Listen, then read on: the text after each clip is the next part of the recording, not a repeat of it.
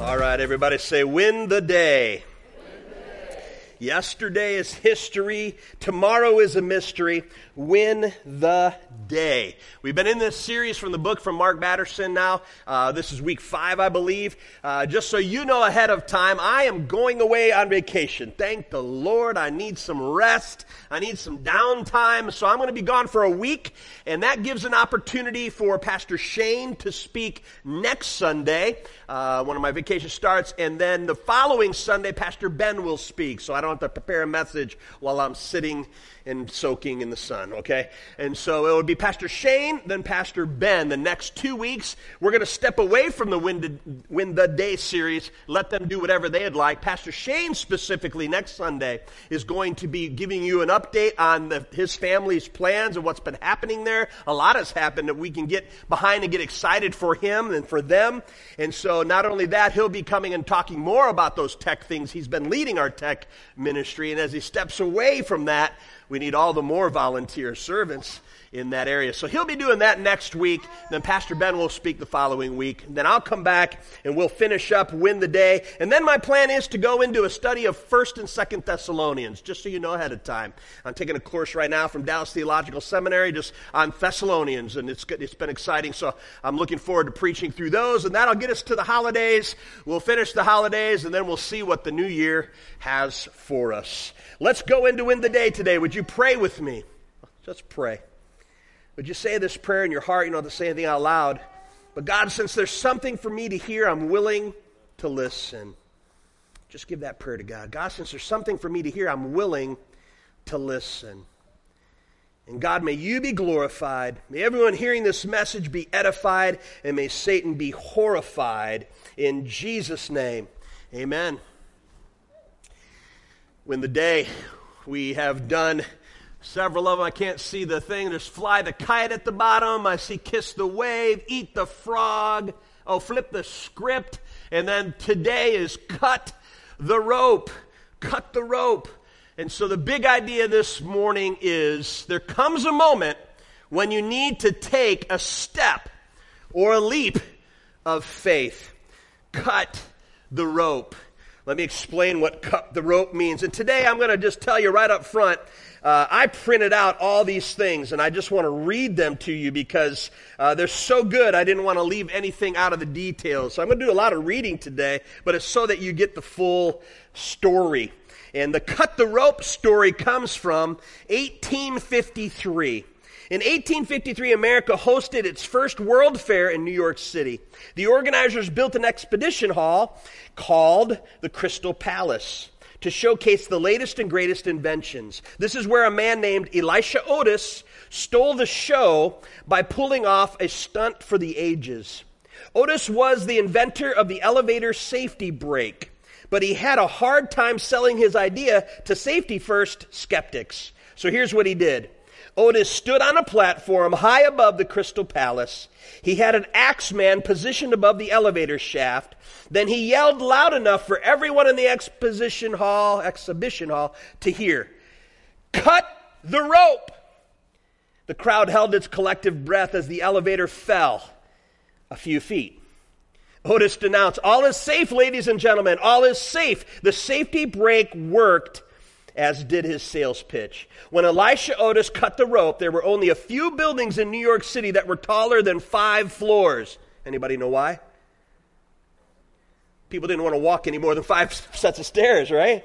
And so, uh, let's see, da, da, da, why? No one wanted to take the stairs. In 1854, Otis installed an elevator in a building on Broadway, and the rest is history. By 1908, there were 538 buildings in New York City that qualified as skyscrapers. Fast forward 100 years. According to the Otis Elevator Company, the equivalent of the world's population rides an Otis elevator every three days. Did you know that? The Otis elevator. I was just in Chicago and uh, got on an elevator with five teenage guys. We were crammed in there, and I said, Somebody look, somebody look, who built this? Is it the Otis Elevator Company? Yeah, yeah. It's, how did you know that? Well, now I know, now you know Mr. Otis. What was his first name? Elisha Otis. And his brake And I remember when the doors shut, I love doing that thing where you just kind of jump a little bit. You ever do that? How many of you are afraid of elevators? You don't like elevators. Don't get in an elevator with me because I like to do that, make it everybody scared. But why be afraid? There's an Otis elevator brake and it will save you. I love that story, and that's why we got to cut the rope. I think it's safe to say that Elijah Otis turned the world upside down. How? There comes a moment when you need to cut the rope. Please hear what I'm about to say. Playing it safe is risky. The greatest risk is taking no risks. One, it maintains a status quo. Two, it leads to something called inaction regrets. How many of you have regrets of something you never did? Yeah, inaction regrets. Ugh. At the end of our lives, according to psychologist Tom Gilovich, 84% of our regrets will be the things that we would have, could have, and should have done, but did not do. It's not the mistakes we've made, as painful as that is, it's the opportunities we miss. Yes, you will miss, you will experience a few fails, a few falls, but cutting the rope is the way we cut the ribbon on our dreams. So we've been going through a lot of things with Win the Day.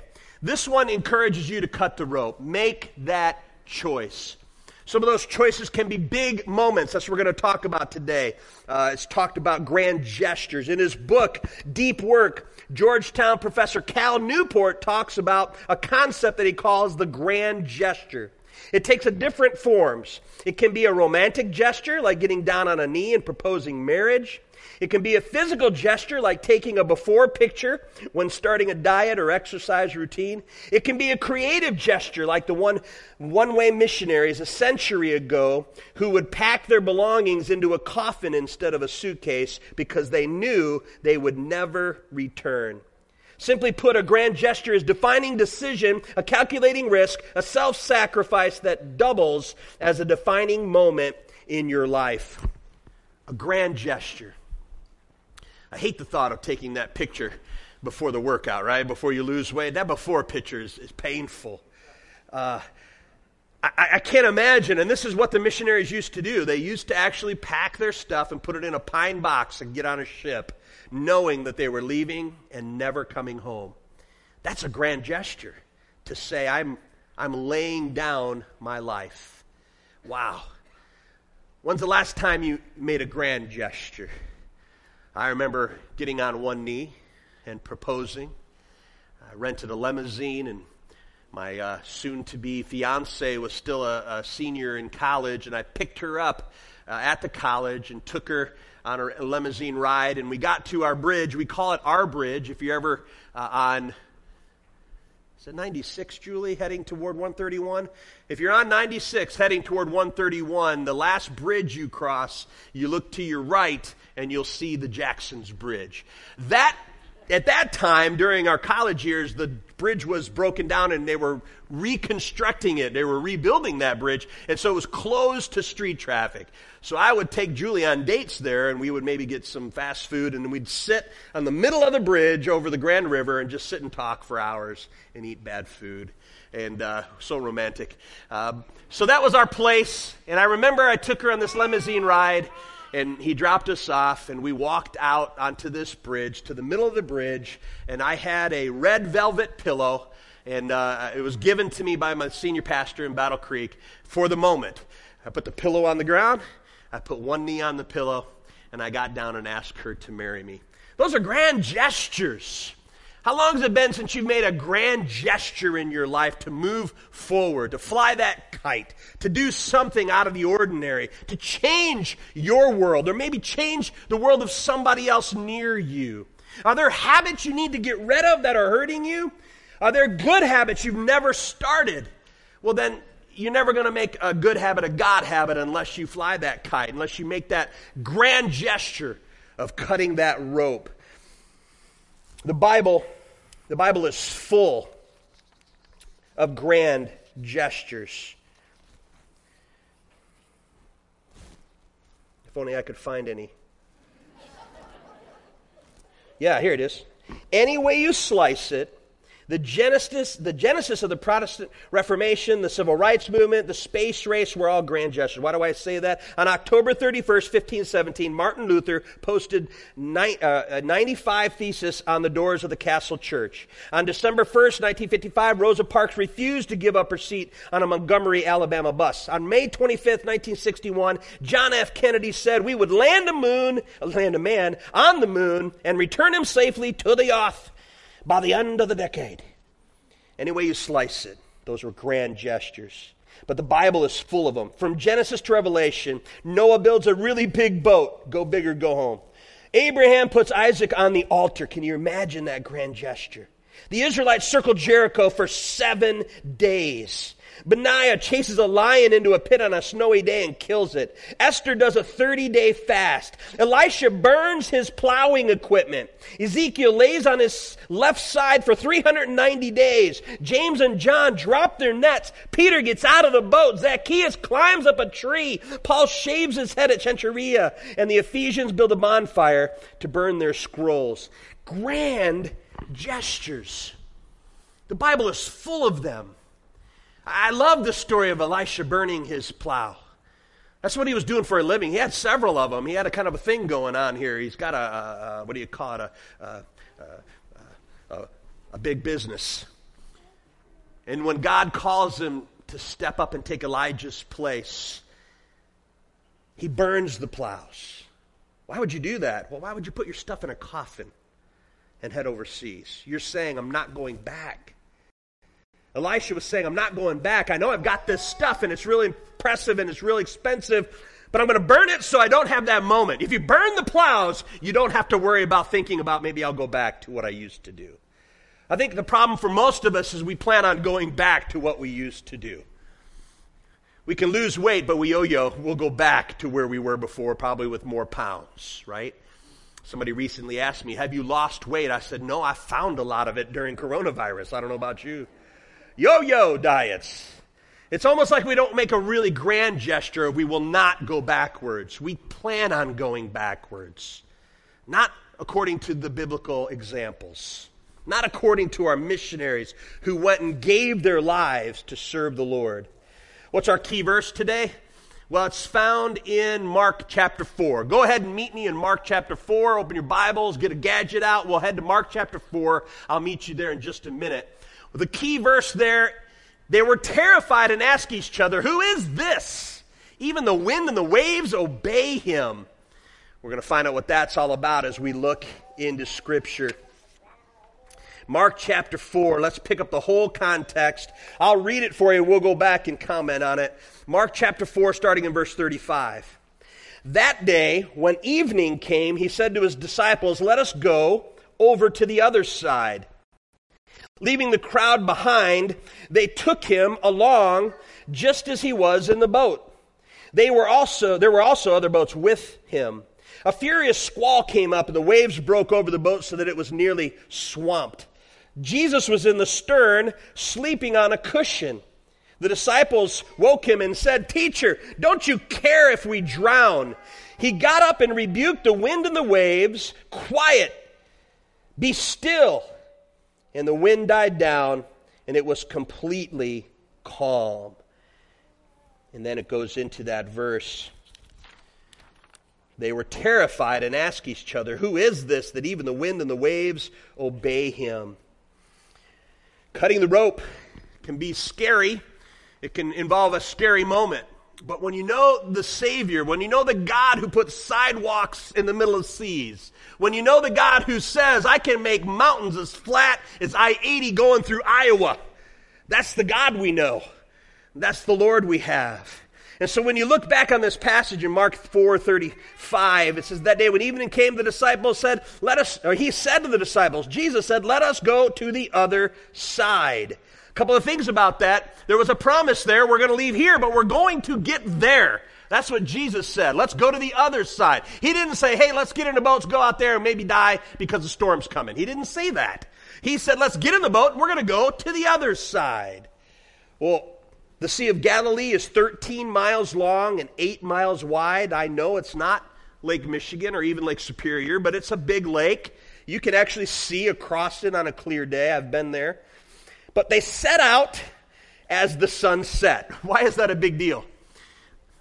It's scary out there. I mean, I, I like you, you like boats, right? Uh, and, and you like big water, and you like going way too fast on water. I always give Joe a hard time, but I like boats. I like water. I like water sports, but I will not go on Lake Superior at dark. No way. Too big, too scary. You don't want to leave when the sun's down and go out on big water. You just don't want to do that. But Jesus told them, we're going to go, we're going to go from here, we're going to go over there. Then the next verse, leaving the crowd behind them. That's a good principle there for us this morning. If you're going to cut the rope, you're going to need to leave the crowd behind. You're going to need to leave those who refuse to move forward or those who, who think you can't move forward, you're going to, to leave them behind. There, there came a point when Jesus said, Get in the boat, we're going to go to the other side. We're leaving some behind, we're moving on. Cut the rope, move forward. You know, 142 minutes a day we spend on social media. That's 15% of our waking hours. 15% of our waking hours, we're not leaving the others behind. We're bringing them right onto our front porch. And a lot of us are living off of what we see others respond to. I'm telling you, if you're going to cut the rope, there needs to be some times in your life where you fast social media. In order to cut the rope, you got to leave the crowd behind. Maybe you ought to turn off the news for a day, maybe. And maybe you ought to stay away from it. And, and by, by the way, we should stop right now and pray for the world. It's a crazy, crazy world we're living in. If you watch it 24 7 on the news thing, you'll only get frustrated. You'll only get angry. It's a debacle what's happening, and it's a scary thing that's happening. There are not only Americans that are in harm's way, but there are innocent children, innocent mothers who are in harm's way. And you're going to watch this week. And if you do, the Lord be with us all as we watch what happens at the end of this month. So, can I just stop and just say a word of prayer? Father, we know you love people, and there are people in harm's way. And Lord, we, we've been given promises that today there was going to be a tragedy. Lord, I don't know if that's unfolded yet. But we've been made a promise that from now until the last of this month, it's going to be chaos and people will die. People are going to be uprooted from their safety and their homes. And Lord, we don't know what's going to happen the day after August 31st. We don't know what life will be like for those left behind on September 1st. So, Lord, we pray. Stay away from the politics and we just pray, Lord, for people. Lord, I pray that you would protect the children, protect the mothers. God, help our, our military families who are mourning the loss. We thank you for their service, God. We pray all this in Jesus' name. Amen. Even though that's a tragedy, there comes a time to cut the rope. You just got to leave some of that behind and not be so focused on what's happening in the news, what's happening on your social media account. So absorbed by how many people are responding to my last comment or my last picture. We just have to stop living. We're living so much with the crowd that we need to step away. Step away from the crowd. Jesus told them, let's leave the crowd behind at this point. And they took him along just as he was in the boat. And there was also other boats with him. A furious squall came up, and the waves broke over the boat so it was nearly swamped. You need to know about the Sea of Galilee. It's 700 feet below sea level, but it's surrounded by the Golan Heights, which is 2,500 feet above sea level and is susceptible to very sudden and severe storms. The wind comes off of the heights of the Golan and it comes down. It's just like, it's, it's why Chicago's called the Windy City. Do you, do you know why it's called the Windy City? Because they built those skyscrapers right off of Lake Michigan, and the wind comes and hits the building, goes up and comes down like a roller coaster. Sometimes you can be walking between buildings and hit by a gust that'll nearly knock you off your feet. It's the Windy City. Well, this is the Golan Heights. The wind comes over those. You know where the Golan Heights are. That's where the pigs flew. Any biblical scholars? That's where pigs fly. No? Okay, read the Old Testament. Um, and so, our New Testament, New Testament in uh, Matthew, uh, Mark, uh, I don't remember where it's at, but it's so cool where pigs fly. I was on a boat on the middle of the Sea of Galilee, and that was the one question I asked our tour guide. I said, Where did the pigs fly? And he just pointed over there, the Golan Heights. The wind comes off of there, and busts down and creates waves. I saw it happen with my own eyes as I was sitting there eating a St. Peter's fish. Uh, you pay a lot of money to eat a St. Peter's fish right on the Sea of Galilee. Come to find out it's tilapia. But if you name it St. Peter's fish, you can charge a lot more. I was eating St. Peter's fish on a beautiful sunny evening when all of a sudden the wind came and blew everything off our tables. It was plastic or uh, paper plates and paper cups, and everything was knocked it all off. And we're scrambling and we're grabbing all of our, our silverwares and stuff. And then I looked out to the sea. What had been a glass sea turned into a tumultuous storm. Waves four to five feet high at least. Just like that. Without any warning. And I, I, I actually stopped and I said, Thank you, Lord, because that whole day I'd been looking at that sea going, Really? Really? Are there really big storms out here? Come on. The Bible talks about all these storms that come up out of nowhere. And then the Lord showed me one, and I said, Oh, wow. I can't imagine being out on the sea, and then all of a sudden you're hit by a storm. Well, my favorite part of the whole passage is the next verse. Jesus was in the stern, sleeping on a cushion. Write this down, take notes, make sure you have this. Jesus took naps. All done. That's all I need to say. That's all I need to know. I just want to be real. I want to be like Jesus. That's all I want to be. So you come by and find out I'm taking my nap in the afternoon. I'm just being like Jesus, okay? So Jesus took naps. You know, they say that a 26 minute nap increases productivity 34%. The they in this circumstance is NASA. NASA did the research. 26 minute nap, 34% productivity. I think we would be a kinder, gentler nation, a happier, healthier people if we had mandated naps. Amen? Amen. Quitting mandating these masks and mandate a nap. Amen. That's what we need to do.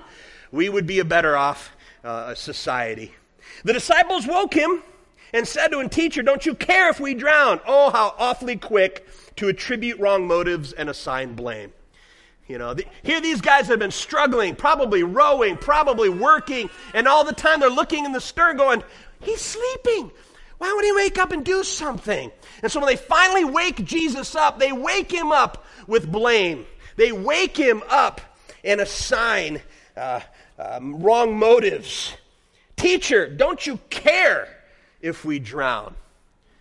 So he's taking a nap, and of course that means he doesn't care. Not at all. And then, of course, we know what happens. Jesus immediately gets up and he grabs an oar and he starts rowing, right? Eh. He, he immediately grabs a bucket and starts bailing, right? Because he, he wants to show that he can. No. He doesn't grab an oar, he doesn't grab a bucket. He simply says three words Peace, be still. I love that. I love that. Jesus got up, and the three words, Peace be still, he rebukes the wind and the waves as believers, He's given us some authority to rebuke some things in His name. He's given us authority over disease, and I know that people still suffer and they do die. We, we have to pray God's will in every situation. But can I just tell you, if we pray and it is God's will, watch out.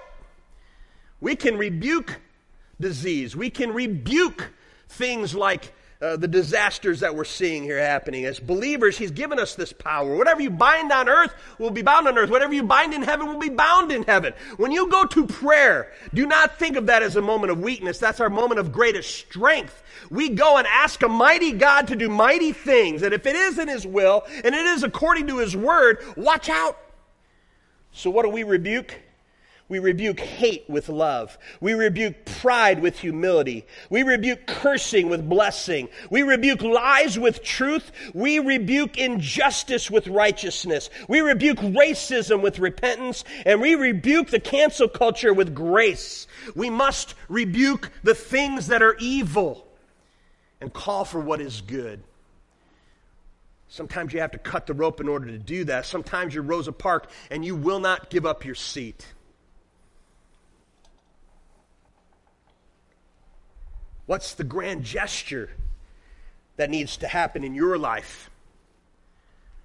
There's two kinds of grand gestures. Number one, it's called the Field of Dream gestures. Are you aware of the Field of Dreams? It's an old, old movie, right? And you did you see recently how they've? I want to show you a video of that. Go ahead and run that video Ben put together for us. Maybe this will remind you. Are we concerned? You what?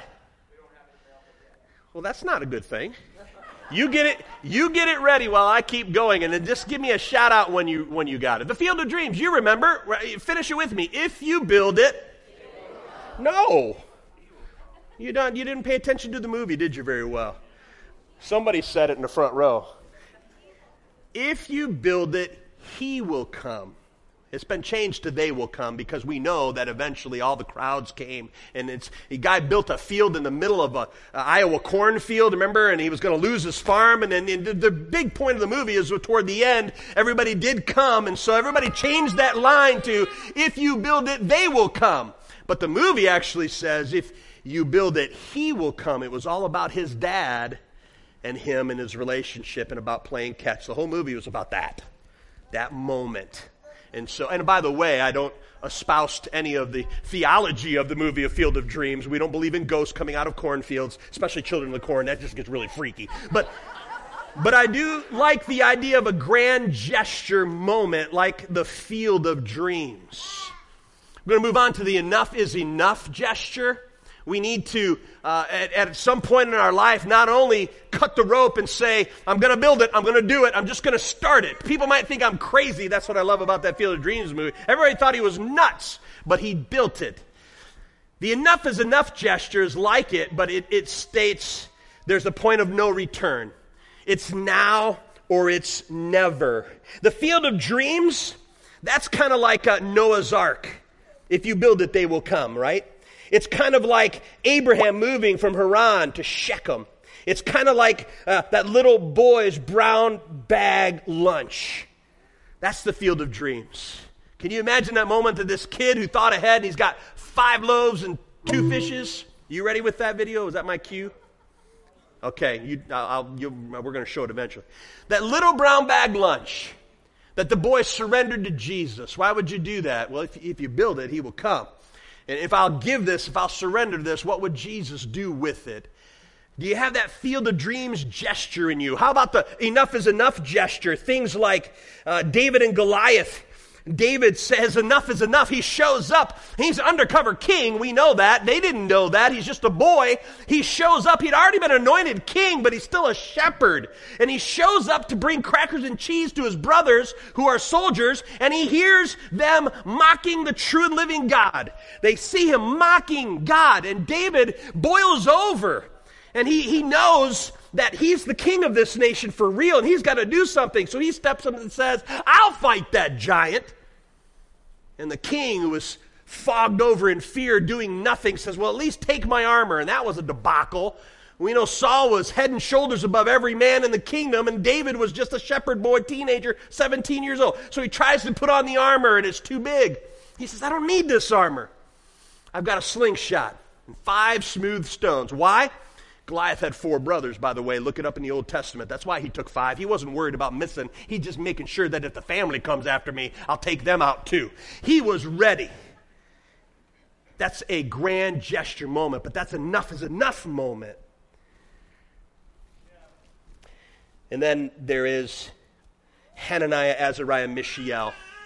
Remember Hananiah, Azariah, Mishael? You know them, a Shadrach, Meshach, and Abednego out in Lake Orion. You know them. Yeah. That's enough is enough moment, too. There's a moment when you don't bow. There's a moment you get thrown into the fiery furnace. There's a moment in Scripture when all these grand gestures take place. So let's go ahead and look at that Field of Dreams video now that they got that ready.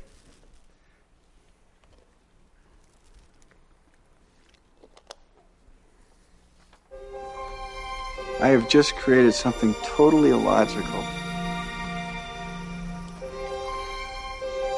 That's what I like about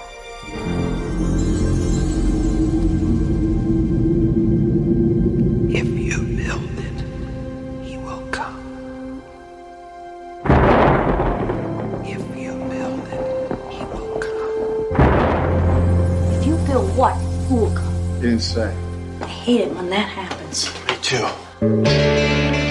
Who's hearing voices? Ray is. Think I know what if you build it, he will come means. Ooh, why do I not think this is such a good thing? Daddy, there's a man out there on your lawn. Are you a ghost? What do you think? You look real to me.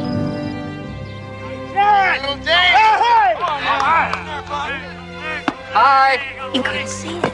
This is really interesting. You believed in the magic. It happened. Isn't that enough? Annie, it's more than that. I feel it as strongly as I've ever felt anything in my life. There's a reason. Go the distance. Did you hear the voice too? Did you hear it? Go the distance. Yes. Our grave is dead. He died in 1972. Are you Moonlight Graham? No one's called me Moonlight Graham in 50 years. Unbelievable. It's more than that. It's perfect. You build a baseball field in the middle of nowhere and you sit here and you stare at nothing. This field, this game, it's a part of our past, Ray. It reminds us of all that once was good. Hey, is this heaven? No. It's Iowa. Kevin Costner, Amy Madigan, James Earl Jones, Ray Liotta, Burt Lancaster. Sometimes, when you believe the impossible, the incredible comes true. Field of Dreams. That was then, and this was a couple of weeks ago. No, no, don't stop there. Come on, show me my video. Come on now. Come on, that's my favorite part. Kevin Costner, Amy Madigan, James Earl Jones, Ray Liotta. Sometimes, when you believe the impossible, the incredible comes true. Field of Dreams.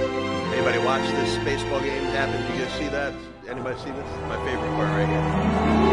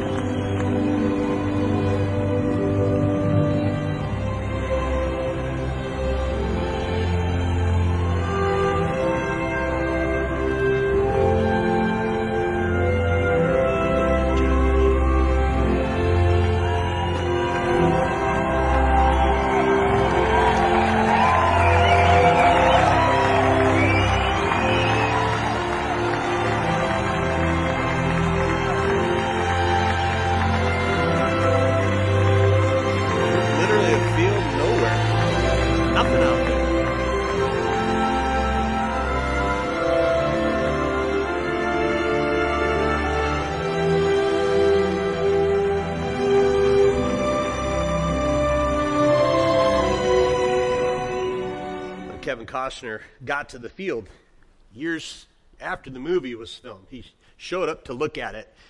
It was a beautiful moment when he replayed a line during the movie, when he looked around and he said, It's perfect. There was a line in the movie when somebody said, It's incredible, and he said, No, it's perfect.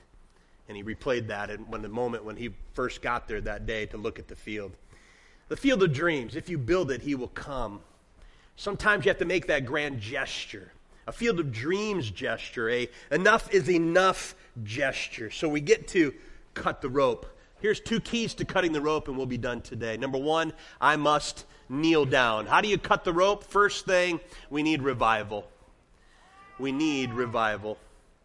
The first part of cutting a rope is getting on your knees and going to the Lord. Again, if it's in His will, if it obeys His word, watch out and see what the Lord will do. You do the, the, the natural, He'll do the super. We've got to cut the rope. The second part is I must stand up. There comes a time when you, uh, the moment comes when you either stand or you will bow. Got to leave the crowd behind. Some of you are holding off on dreams and, and good things in your life because you're too afraid to step forward, to take that step. Sometimes it's a crazy leap of faith. Well, I'm here to encourage you. Cut the rope like Otis did and have faith. Have faith. Rodney Gypsy Smith was born on the outskirts of London in 1860. He never received a formal education, yet he, re- he lectured at Harvard, Despite his humble origins, he was invited by two sitting United States presidents to the White House. Gypsy crisscrossed the Atlantic Ocean 45 times, preaching the gospel to millions of people, and he never preached without someone surrendering their life to the lordship of Christ. Gypsy was powerfully used by God. Everywhere he went, it seemed like revival was right on his heels. But it wasn't his preaching that brought revival. Preaching may move the hearts of men, but praying moves the heart of God. And that's where revival comes from. Gypsy revealed his secret to the delegation of revivalists who sought an audience with him. They wanted to know how they could make a difference with their lives the way he had with his. His answer was simple yet profound, as timely as timeless now, and it was a hundred years ago. He gave them this advice Go home lock yourselves in your room, kneel down in the middle of the floor, and with a piece of chalk, draw a circle around yourself. There, on your knees, pray fervently and brokenly that God would start a revival within that chalk circle. Prayer is the difference between us fighting for God and God fighting for us. We need revival, but revival can only start with you. You can't make revival happen outside of you. I agree with Gypsy Smith. Get on your knees, draw a circle there, and start praying feverishly. Lord, start a revival and do it within this circle. Do it here. To stand up, Martin Luther King is a good example. On January 30th, 1956, Martin Luther King Jr. was speaking at First Baptist Church when he was interrupted and told his house had been bombed. That night, he was sitting at his kitchen table and he heard a voice that said, Martin, do not be afraid. Inspired by that experience, Dr. King took a stand. Quote, You may be 38 years old, as I happen to be, and one day some great opportunity stands before you and calls you to stand up for some great principle, some great issue, some great cause, and you refuse to do it because you are afraid. And you refuse to do it because you want to live longer. You're afraid that you will lose your job, or you are afraid that you will be criticized, or that you will lose your popularity, or you're afraid that somebody will stab you, or shoot at you, or bomb your house. So you refuse to take a stand. Well, you may go on and live until you're 90, but you're just as dead at 38 as you would be at 90. And the cessation of breathing in your life is but the belated announcement of an earlier death of the Spirit. Quit living as if the purpose of life is to arrive safely at death. I'll leave that on the screen, ask our team to come, and we'll close you out. Father, I pray. So much needs to happen in our world. So much needs to happen in our nation. So much needs to happen in our community. So much needs to happen at Oakwood Community Church. And God, we're thrilled for the, the day of small beginnings as we as we rejoice over the lift that's been installed in the stairwell so that people can get downstairs and work with the children that haven't been able to do so in the past. And we're thankful for the beautiful black dirt we see where a ugly house, sorry to say it, once stood. And we're excited to see a, a space that has begun in our basement for our student ministries. God, we're so excited for the day of small beginnings. And we trust you to do a big thing in those locations.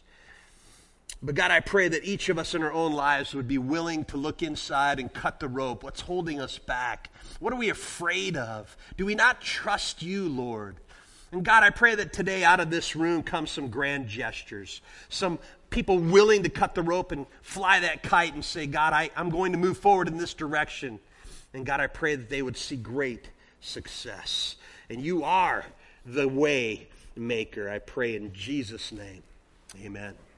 Stand with us.